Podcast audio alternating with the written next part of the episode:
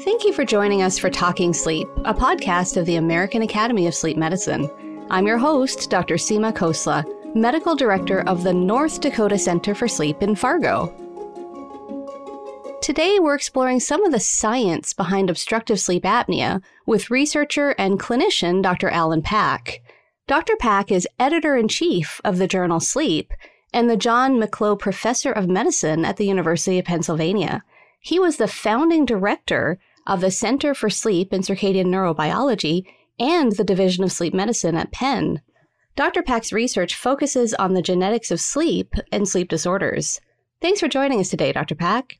Well, thank you for inviting me. So, we want to talk today about your research into OSA phenotyping and how it may help us to provide more personalized treatment for our patients. So, what exactly is OSA phenotyping?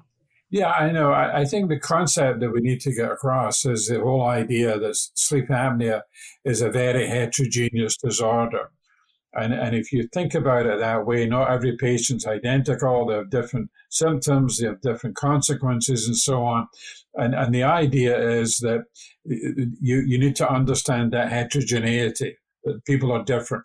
And you need to understand it in multiple dimensions. And I mentioned the symptom dimension. People have different symptoms. People have different clinical presentations people have different risk factors for the disease, and people have different consequences, and, that, and that can be assessed in terms of different physiology, different molecular changes, and so on. So the whole idea is that it's heterogeneous, and you're going to try to understand the heterogeneity or the endophenotypes, but you're going to try to understand it in multiple dimensions. So, how exactly do we accomplish this? I mean, how do you phenotype a patient? Well, the, what you need to do is you, you need to start by saying, how are they different, right? And then what is the relevance of these differences? Uh, and people have looked at that in, in, in, in different ways, right? So, so the, the, you need to assemble a very large group of people, patients with a lot of information, and then and then typically you don't assume that you know what the differences are. You let the data speak for itself, and, and what you do is things like cluster analysis, and you say, are there different subgroups here? And, and, and, and what cluster analysis identifies is it identifies people who uh, are, they're quite close together, but they're very different from the next group. And so you're trying to minimize the differences within a cluster and mm. maximize the differences between clusters. Now you can do that with physiological measures. You can do that with symptoms. You can do that with molecular measures. And, and that's, that's, and then once you've established these differences and the relevance, then you can translate the findings you have and translate them into the clinic so that you say, I'm giving you a tool to work out which particular subtype of sleep apnea you're working on. So it's, it's quite, the, the research is broad, trying to identify subtypes. Once you identify the subtypes and you come up with measures of them, then you want to translate that into the clinic.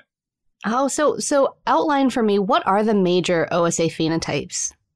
Well, so people would, would look at it in different ways. Okay, so the thing that we've we've basically focused on a lot is symptom subtypes and we started that. We published this in 2014. We had de- developed what's called the Icelandic sleep apnea cohort in Iceland uh, with our good friend Thorarinn Gislason. We had about 900 people, something like that, where we had very extensive questionnaires. And then when we did the cluster analysis, what we did is we found there were three distinct subtypes. Uh, and the subtypes were people who had major complaint was disturbed sleep with normal Epworth scores, a group of people who were minimally symptomatic. They, they woke up feeling refreshed. They weren't that sleepy, even though they had, you know, significant sleep apnea. And then there was a group of people who were excessively sleepy. Hmm. Now, the excessively sleepy group had a very high Epworth, 15.6. Oh, wow. It was in the narcolepsy range they, they fell asleep driving and so on. That's what you think of with sleep apnea, an excessively sleepy person. That was only 44% of the total. And you oh had these three very distinct subtypes. And then the question is why? Why, why is that? How do they benefit from treatment? Do they benefit differentially? And, and as the relevance of these so-called subtypes, symptomatic subtypes, in terms of other consequences? The first thing we did is so we found these three subtypes, and, and I should point out it wasn't explained by severity of disease. They had, they, they had severe sleep apnea, that AHIs were identical in the three different subtypes, are almost identical. It wasn't explained by obesity. They, they were all in the 33 to 34 range. And so it wasn't explained by obesity. Oh, wow. And it wasn't explained by sleep apnea. It was something that you responded differently to the same challenge, the same disease, and you responded from a symptomatic point of view in a different way. And and then the you know the question then is okay, you find them in Iceland, is can you replicate that? And that's very important so that you you you end up showing that you know this is pretty reliable if I can do it in other areas. It's now been replicated by us both in in, in a large clinical cohort that we co- collected internationally. It's replicated by us in a Korean genomic cohort, a population cohort. It was replicated by us in the sleep heart health study. The Canadian National Biobank replicated it. That was independent of us. It was replicated in the, the Hispanic study in the US. It was replicated in a clinical cohort in Chile and a clinical cohort in France. Now, having said that, it was replicated the, the, the optimal number of clusters varied. The, the, the Iceland thing was three distinct clusters. In some places we found four, some places we found five. For example, in the sleep heart health study, we found the same basic three as Iceland, but we found another group that had moderate sleepiness. Mm. Uh, and, and so the, the, the, the same three basic ones were always there. And we, we're developing a tool that we can give clinicians that they can then assign people into one of these three distinct subtypes. Uh, so, so it, has been pretty well replicated, and it's pretty clear that you have these the, these distinct um, these distinct symptomatic subtypes. Now, the idea that people could have sleep apnea and not be sleepy is not new, right?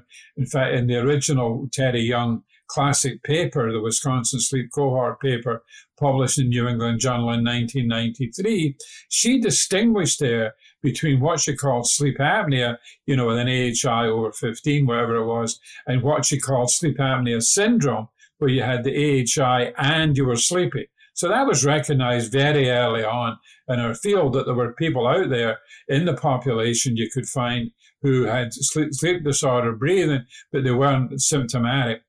Uh, then the fact that you can present with insomnia, that's also been recognized. Right. We'll talk about comorbid insomnia with sleep apnea. So, so, the, so the symptom cluster idea basically gives it a framework that you can assign people into these different classes and you can think about it. Now, if you look at treatment benefit from the point of view of symptoms, right, it's not surprising the minimally symptomatic group don't benefit that much uh, it's still significant. Uh, the, the Epworth is normal; it's like seven. Mm. They have a slight reduction, a significant reduction, uh, but but the changes are very small. Whereas in the uh, excessively sleepy group on CPAP, they, they go from 15.6 to 10 or something like that, and they get a high reduction in Epworth. And so the symptomatic benefit varies between the groups. The other thing that we did is we asked the question uh, is there other differences between these people uh, in these different symptom subtypes? Uh, and we looked at the sleep heart health study, where, as you know, you have cardiovascular outcome data. And what we were able to show in that was that it was excessively sleepy group that had the, the, cardiov- the cardiovascular risk. There was no increased cardiovascular risk in the insomnia group or, or in the minimally symptomatic group. It was only in the excessively sleepy group. And that's very important because the excessively sleepy people uh, were, were, were excluded, as you know, from the recent large randomized trials. Well, that's exactly it, right? The AHRQ report, um, you know, they looked at the trials that excluded sleepy people. Right. Oh no, absolutely. And, and and, you know, and you know, and, and it's hotly debated about a you know, was that appropriate? And B, you know, how do you deal with it? Uh, so the data we have in the sleep heart health study said it was only the excessively sleepy people that had the increased cardiovascular risk. Now, again, we're not the first group of people ever to say that. Uh, you know, there's this previous paper by Kapur who showed that in the sleep heart health study, the association between sleep disorder, breathing, and hypertension was only found in sleepy people. It wasn't present in non sleepy. That's one thing. Virend Somers did a study where he got people, he studied them and he, he did sleep studies one month after they'd had an MI, and then he followed them over time. The most of them, in fact, almost all of them, were not treated. And what he found was that there was a difference in recurrent reinfarction rates in the people who were excessively sleepy compared to those who weren't weren't. So the oh, same wow. idea is there. So it's out there uh, in other areas. The fact that the excessively sleepy subtype is an increased risk for, for cardiovascular events was replicated in the Chilean study, uh, Barca study that was published recently in CHEST. It was not replicated in the French study that came out in the Blue Journal. Uh, they, they did not find that in the excessively sleepy. But, you know, as they acknowledged, and we wrote a letter, I, I mean, it's a bit challenging in clinical cohorts because you know there's there's referral bias. You don't know. I mean, maybe symptomatic people who people thought had a cardiovascular risk, they snored, they got a sleep study. So so so you know so so I don't think it excludes that, and I think the majority of the evidence, both in our own work and in a previous work, is excessive sleepiness is like a symptomatic biomarker, if you like, uh, for, for for cardiovascular risk. Now, the, the reason they were excluded in the, these, these clinical trials is a couple of things. So the first thing is they, they took the view it was unethical. IRBs take the view it's unethical. Uh, some IRBs do to, to, to randomize people into no treatment for three years are excessively sleepy. They have an increased risk of car crashes and so on. Uh, some people like uh, uh, Sanjay Patel have argued it's not unethical. You can do that. Uh, even if it's ethical, uh, is, is, the question is, is it feasible?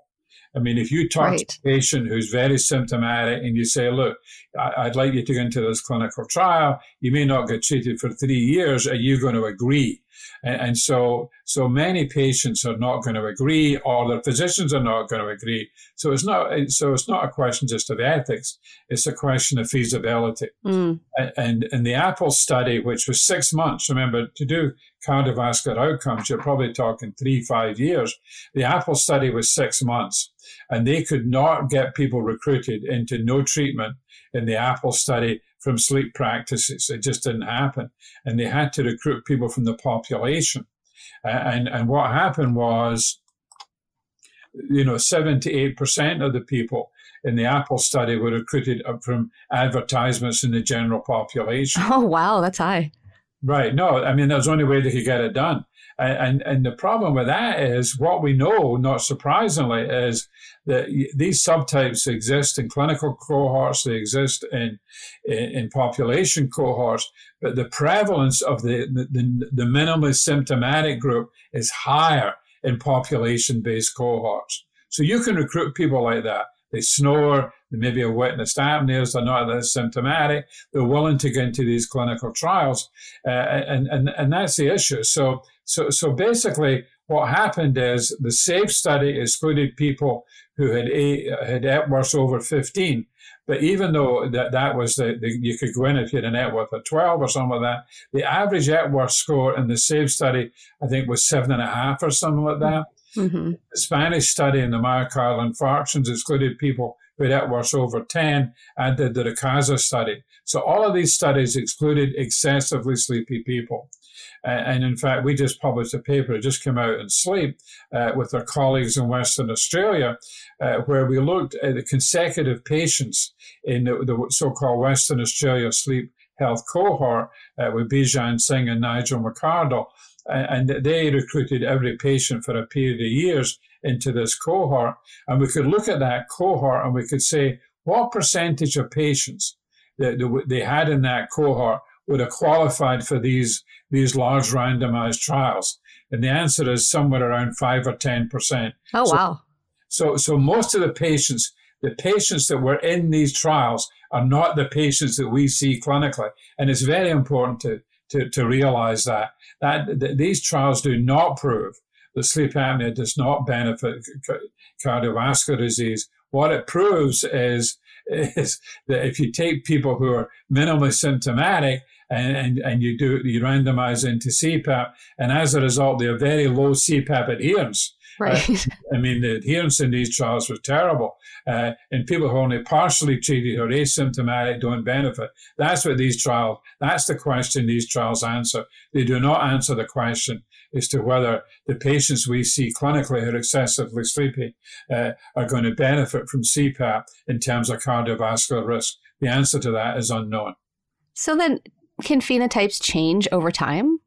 Well, that's a great question. We don't know that. And that's a weakness of the thing. I mean, we could certainly look at that in the sleep heart health study because most of them were not treated. And that's something we plan to do to look and see if you're a, you're a non, an asymptomatic person now and you're back in 10 years, are you still an asymptomatic person? We don't know the answer to that, but that's very, very, that's a very important question. And it's something we need to, we, we need to determine.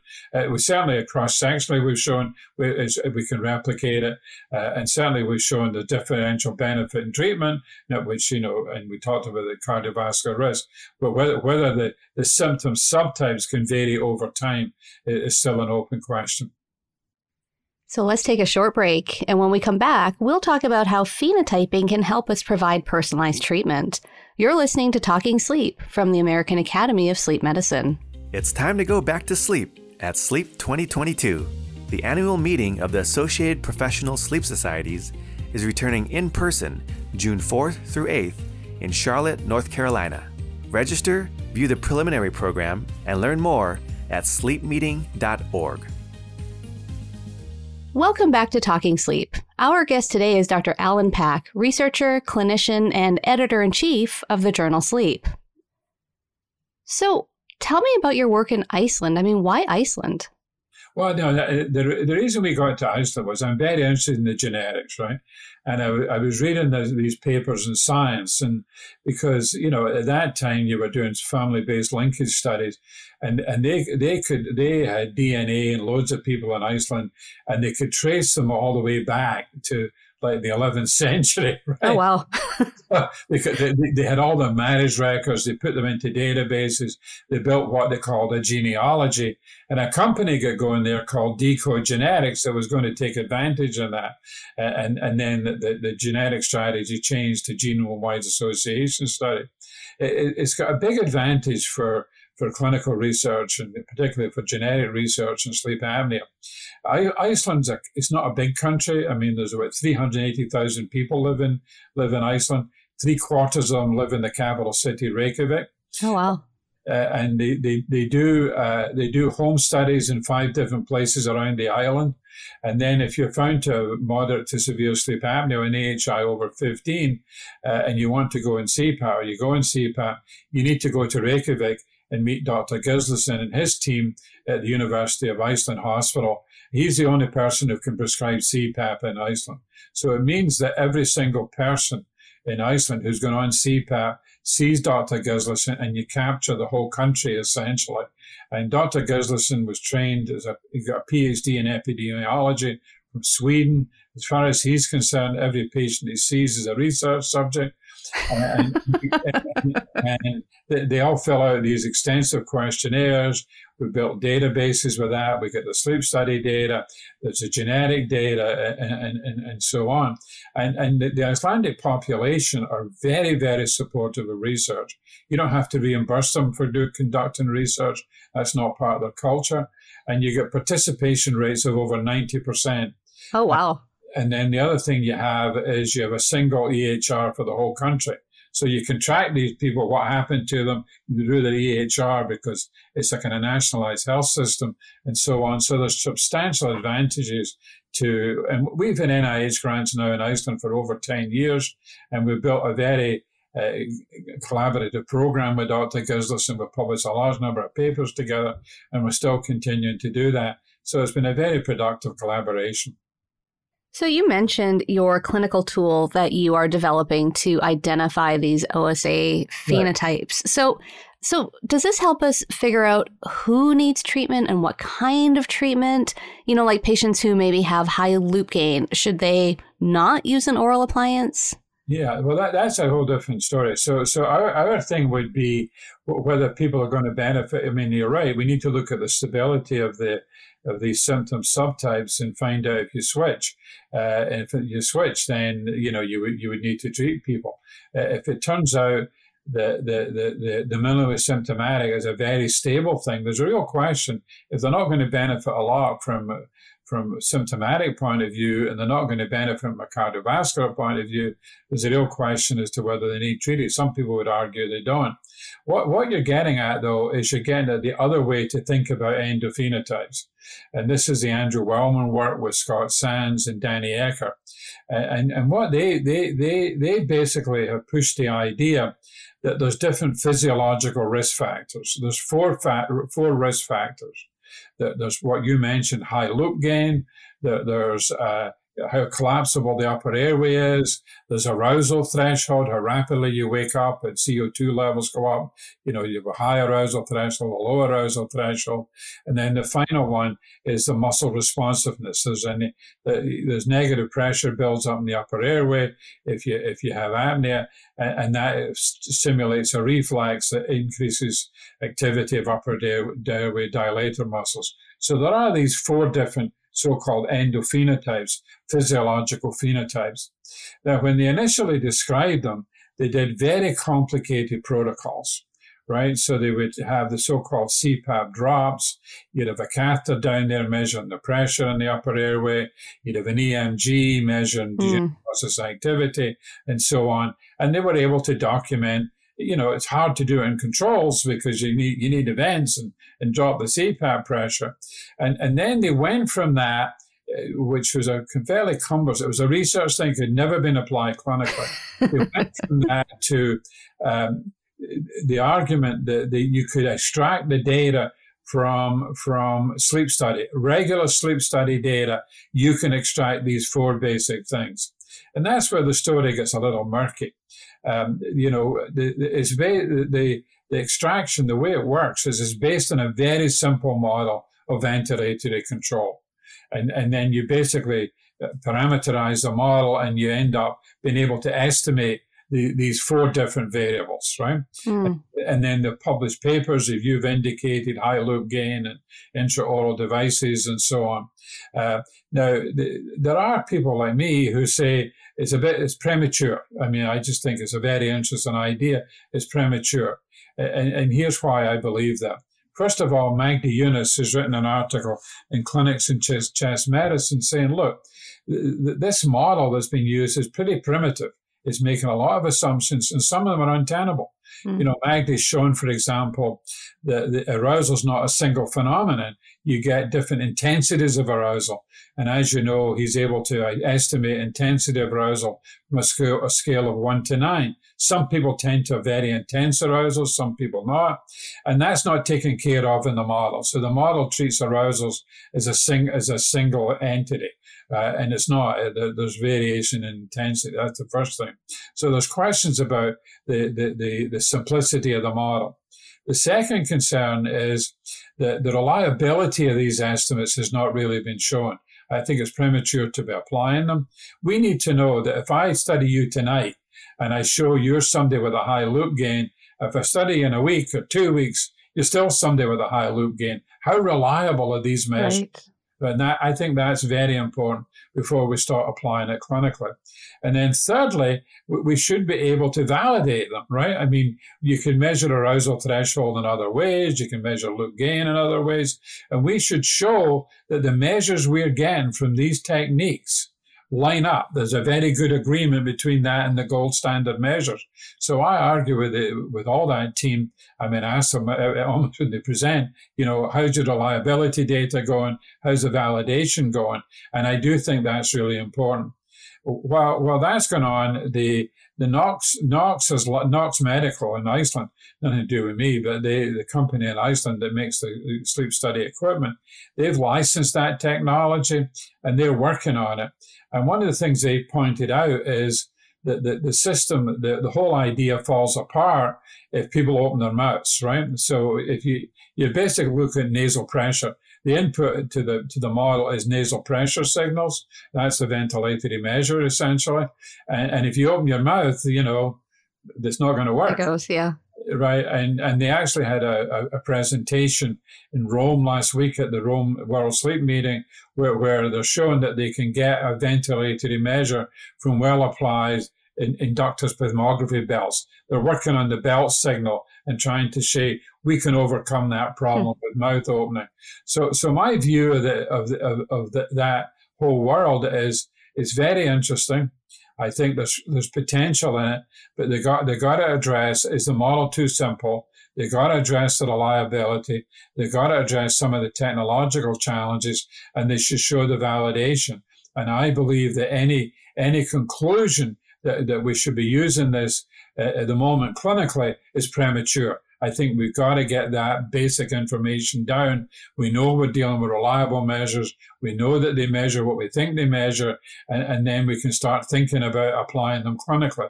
Now, what Nox has made available, uh, but it's only if you use Nox equipment. That's a bit of a challenge, right? So Nox has built a whole system that if you uh, you use Nox equipment, you can upload your data into a website and it will spit out these measures for you. So I think you know, we just got ahead of ourselves. Right? At least that's my view. I think it's interesting, uh, but I don't think we're at a point that you can personalize therapy based on this. I believe we've got to do a lot more homework. Well, and so that's interesting because we had chatted about personalized medicine and personomics right. and the search for sleep related biomarkers. And so when we talk about biomarkers, is this sort of the idea of identifying people with sleep apnea, or is it a way to follow it over time? I mean, what is the purpose of them? Right. No, I, I know. I think that's a, that's a great question. So I think one of the one of the things is that we've now got a tremendous different technologies. We're happy to talk about that to identify different approaches to assessing things in blood that could be potential biomarkers. And then the question is, what's the use cases? There was a workshop that was conducted, it's published in Sleep actually, Janet Mullington's the first author, uh, between the, the NHLBI, the National Heart Lung Blood Institute at NIH and the Sleep Research Society, and it talks about the use cases, right? And, and basically there's, there's three different use cases that you can think about. So the first thing would be, could you get a blood test? To assess who's likely to have sleep apnea, right? Could I do a routine blood test and say, yeah, you're likely to have sleep apnea, and you would move down that path. So that's the first use case. It's in case identification. The second use case is really following efficacy of therapy, right? Mm-hmm. I mean, we published a paper a number of years ago with Terri Weaver looking at hours of CPAP use in the x axis on the y-axis the percent of people who went from being sleepy to not being sleepy. And what you found is you found people at three hours, it was, wasn't huge, but 30% of people normalized in three hours of therapy. At the other end, there was a group of people who even with seven hours, they didn't normalize. Mm. So, so, so it's pretty clear that people respond to, may respond to CPAP in different ways. And at the moment, we look at hours of use and we tend to think about it as a, you know the, the, same the same hours of use. And that's likely to vary some people may do very well on, on low numbers and some people may need very high numbers to do well. And so that's the second use case. Could you come up with a, a thing like a hemoglobin a1c mm-hmm. uh, to set and, and you've got an objective measure of efficacy of therapy that you could apply. So that's the second use case. The third use case would be can you use it prognostically right? Mm-hmm. I mean, and there are papers out there, you know, from the hypertension literature, the from that resistant hypertension trial in, in, in, in Spain, where they took the high responders and the non-responders and showed there were different biomarkers in the two groups. So could, could you use the information to predict who's going to show a big benefit from blood pressure? Could you do it to uh, predict who's going to get increased diabetes risk? Could you do it to predict who's going to get cardiovascular events? And so the third, the third use case is prognostication. So it's case identification, assessment of efficacy of therapy, and prognostic information. And all of them, I think, are possible. And what we're going to need is much larger studies than the ones that have been done currently. But the technologies out there uh, to be able to assess the so-called all the different omics And, and, and, and in the current release, it uh, just got released last, last December in the new national plan for sleep research, the number one priority is developing by, for sleep research is developing right. biomarkers for sleep disorders. So, you know, we've had a lot of discussion about the pitfalls of the AHI. So, what do you think the future of sleep medicine looks like? I mean, you've kind of hit on the ORP. Right. What does it look like to you? Yeah, no, I, I agree with that. I, I think the poor AHI, because I mean, I think the, the European report about the AHI was pretty negative, okay? Um, and and the, the Sleep Research Society one, the one that Malhotra was the first author on, is a more balanced report. I mean, the AHI makes intuitive sense. I mean, you're talking about a disorder where you believe people stop breathing or the breathing declines during sleep. So measuring the number of times that happens is quite relevant, right? Mm-hmm. So, so the AHI has clinical relevance. The fact that now the argument against it is, well, it doesn't really predict the outcomes. But as I've indicated, if sleep disorder breathing is very heterogeneous, and some mm. people don't have outcomes. Why True. would AHI be that predictive, right? True. So I, I think we've got to think about that, that there's no single measure going to come up that's going to predict stuff. Now, having said that, people are now working on new metrics, and I think this is an exciting area. Uh, new metrics that you can obtain from the sleep study. Uh, the ORP is one. I'll talk about that in a minute. And and then there's two there's two metrics that are pushed to be re- related to cardiovascular risk so-called hypoxic burden. You, you look at the, the total amount of hypoxic drops and the areas and so on and the, and the curves across the night, and you come up with total hypoxic burden. And, and, and in the Sleep Heart Health and the MrOS study, uh, hypoxic burden is associated with cardiovascular mortality. So that's one measure that has some real potential. A second measure is is the uh, is the heart rate response.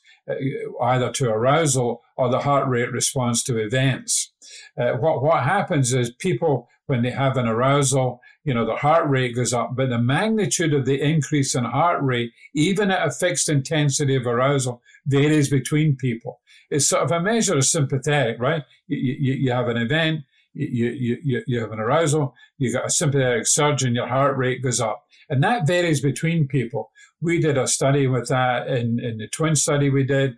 We showed it was very reproducible from night to night, but it varied between people. And we also showed because it was twins, it was heritable. So there's genes involved in determining the heart rate response to arousal. And there's a recent paper showing the heart rate response to arousal in non-sleepy people. Again, it was done in the Sleep Heart Health and MrOS, I think. And this is Ali, and he showed that there was a relationship between heart rate response to arousal and cardiovascular events and also cardiovascular mortality. But when he did the overall, but when he did the analysis and divided people into sleepy people and non-sleepy people, it was only found in the non-sleepy. And that mm. because the sleepy people or got big riches because they're sleepy. Uh, so, so there's these two very interesting metrics coming along. And again, I don't think we should start you know, throwing every AHI out the door and getting rid of all the great science we've done using the AHI and the epidemiology. We need to think about it carefully. We need to be thoughtful about what we're doing, constructive, and and, and not just jumping around. And, I, I do think that we, again, we need more data. Uh, how, how, can, can you calculate these metrics easily? How reliable are they? All of the basic stuff we just talked about. And then we need to look at it in, not only in, in population based cohorts, but in clinical cohorts. So there's a good deal of work to be done to establish them. The ORP, it's a, it's a terrible name, actually. The Younes come up with it. I mean, it's a very clever thing, but I'm not sure it's branded that well. The odds ratio product. You say to people, "What do you study?" Odds ratio product. How would you know that's got anything to do with sleep? But but it's, it's a very clever measure. It's a continuous measure of sleep quality right? I mean, it's every three seconds, and the scale is like what zero to four, something like that. And and you, the lower the number, the, the deeper the sleep. And so you can, I mean, it's not just looking at delta power, it's looking at all the different bands simultaneously, and it's giving you a measure of sleep quality.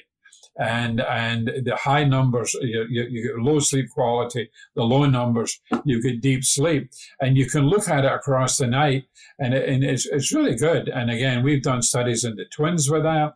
Uh, you can see that it varies between people. Even if you, you you look at standard sleep staging, you find people with deeper, you know, N3 compared to other people. Again, it's heritable. It tends to be, be a, an you know an individual response.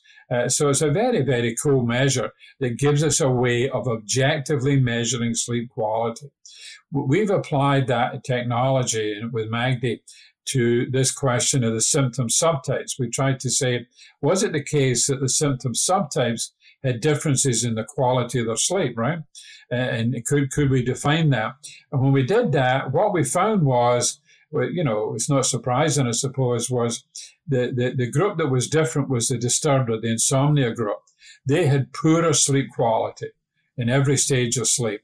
Uh, they, they, they had poor quality sleep across the night. They weren't that sleepy during the day. We did not find differences at the moment in what we looked at between the minimally symptomatic and the excessively sleepy group. Mm. But certainly the disturbed sleep group were a group of people with sleep apnea who had uh, poor sleep quality. Now, some of them, the sleep, the insomnia is due to the sleep apnea right? I mean, they're right. waking up because they get vents and they wake up and they poor sleep quality. And on CPAP, their insomnia goes away. Other ones, you know, they have insomnia and it just happens to be there along with the sleep apnea and it doesn't improve with, with CPAP. So I think the ORP is another very, very helpful measure in, in terms of thinking about sleep quality. It gets us beyond the traditional staging uh, uh of sleep and acknowledges the fact that that misses you know, another dimension, which is the quality of that particular stage. No, you're exactly right. I'm wondering how your um, how your tool is going to fit into all of this. Well, you're right, and I, I think what we're, we, you know, I think what's going to happen here is you're going to have a number of different tools. You're going to have a tool that allows you to define them into a symptom subtype, and that might be helpful in terms of the way you're thinking about it. We're hoping that by an app or something. It's, the Epworth on its own is not sufficient right? I mean, you right. find people who they may have normal Epworths, but they're still complaining of feeling sleepy several times a week. So it, it takes more than just the Epworth. The Epworths are the biggest single contributor to, to the to the thing, right? We've got a letter just come out in CHEST pointing that out. Uh, but it's going to take you know more than just the Epworth to do it, and then you define these different symptom subtypes. I think where we're going to be going is we've got these new tools coming along that we can analyze the PSG from, and it's going to provide a lot more information. Mm-hmm. One of the challenges, and I do, I, I, brought this up at the at the Rome meeting where they, they had a they had a symposium on ORP. The, the ORP is now owned by Cerebra, right? So if you want to get ORP, right. get Cerebra equipment.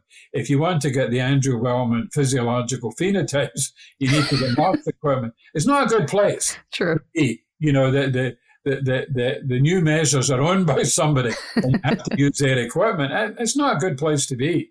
And, and, and Ali, uh, you know, he, he's, I don't think he'll be successful, but he's trying to patent the hypoxic burden. Now, I, I don't think that's going to happen because mm. it's published. So how can you patent something that's already in the public domain? But, but, but that's what's happening. The, these tools, these new exciting tools tend to be patented.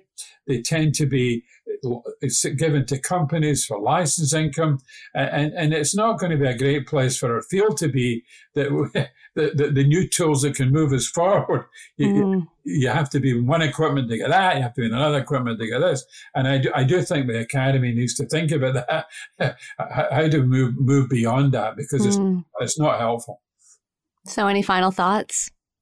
No, I, I think my final thoughts would be that this is a very exciting time uh, to be in this. Okay. I think the ideas that are being pushed here on sleep apnea in terms of different symptom subtypes, in terms of different, different physiology, different molecular biomarkers, um, you know, it's a wonderful area to be in. And I do think we can create a whole new world for sleep medicine based on a much more personalized approach. It's a work in progress, and I think we've got to be careful as we go along to make sure it's very available to people and we can move this along as fast as we can. At the same time, I believe that the, the, these approaches are just it's the same for everything, right? Whether you got right. hypersomnia, whether you've got insomnia, it's the same basic idea that this idea of personalized heterogeneity is changing medicine in every area. And I think we're in a very fortunate place in sleep that we've got a lot of patients. We can phenotype them very well, uh, and we've got a lot of sleep centers out there. And, and I do think we can move this along in a fairly rapid way. So I think it's a very exciting time to be in this field. Well, thank you for your work in this important area. The era of personalized medicine is here. I hope your research will allow us to offer patients more personalized treatments. Thank you for listening to Talking Sleep, brought to you by the American Academy of Sleep Medicine. For more podcast episodes, please visit our website at aasm.org. You can also subscribe through your favorite podcast service. And if you enjoyed this episode, please take a moment to leave a rating or review.